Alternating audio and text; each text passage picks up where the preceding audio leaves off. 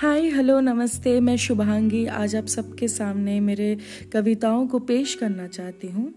मैंने बड़े प्यार से अपने आप को, अपने जीवन को इन कविताओं में बयां किया है। तो मैं आशा रखती हूँ कि आप सब भी बहुत बहुत प्यार से इन कविताओं को सुनेंगे। धन्यवाद।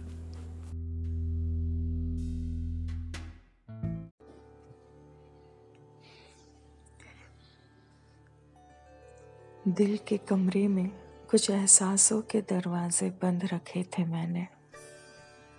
महसूस करने से इनकार जो था,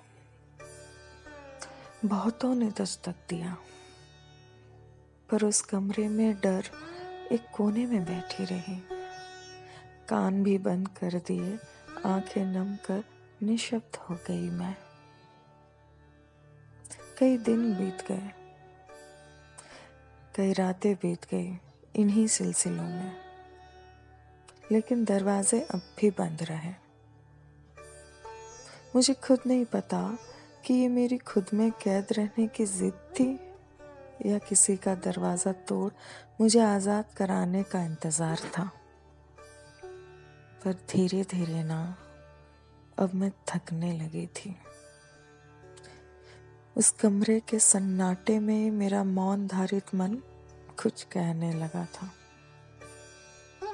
उस दिन आँखें खोलने पर उस कमरे में खुद को अकेला पाके न जाने क्यों मैं डरने लगी थी, आहें भरने लगी थी। हौसला जुटा के उस कोने से निकल के अब मैं खिड़कियों के ओर बढ़ने लगी। हाथ न जाने क्यों थर थराने लगे।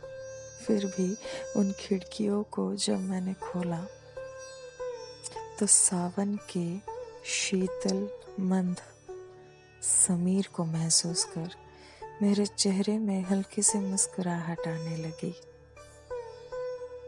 हाँ तूफ़ान के डर से मैंने दरवाजे की कुंडी ज़रूर लगाई थी, पर पता नहीं, इस हल्की सी बारिश में सावन के समीर को महसूस करने का दिल कर रहा है।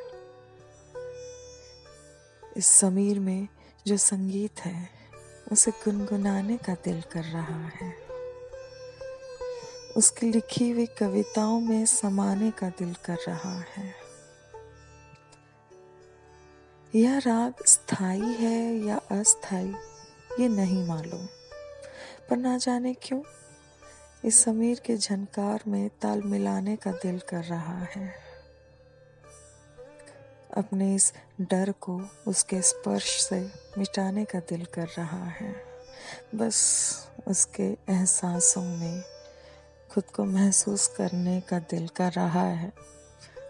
बस खुद को महसूस करने का दिल कर रहा है।